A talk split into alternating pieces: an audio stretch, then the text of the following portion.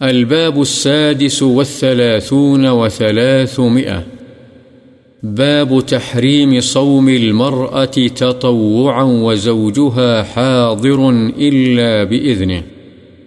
خاوند کی موجودگی میں اس کی اجازت کے بغیر عورت کے لیے نفلی روزہ رکھنا حرام ہے۔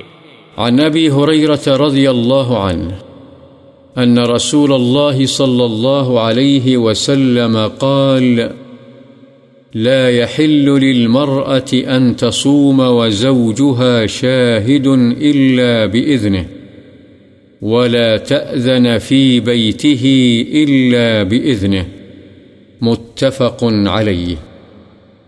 حضرت ابو حریرہ رضی اللہ عنہ سے روایت ہے بے شک رسول اللہ صلی اللہ علیہ وسلم نے فرمایا، عورت کے لیے جائز نہیں کہ وہ خاوند کی موجودگی میں اس کی اجازت کے بغیر روزہ رکھے، اور نہ یہ جائز ہے کہ وہ اس کے گھر میں اس کی اجازت کے بغیر کسی کو داخل ہونے کی اجازت دے۔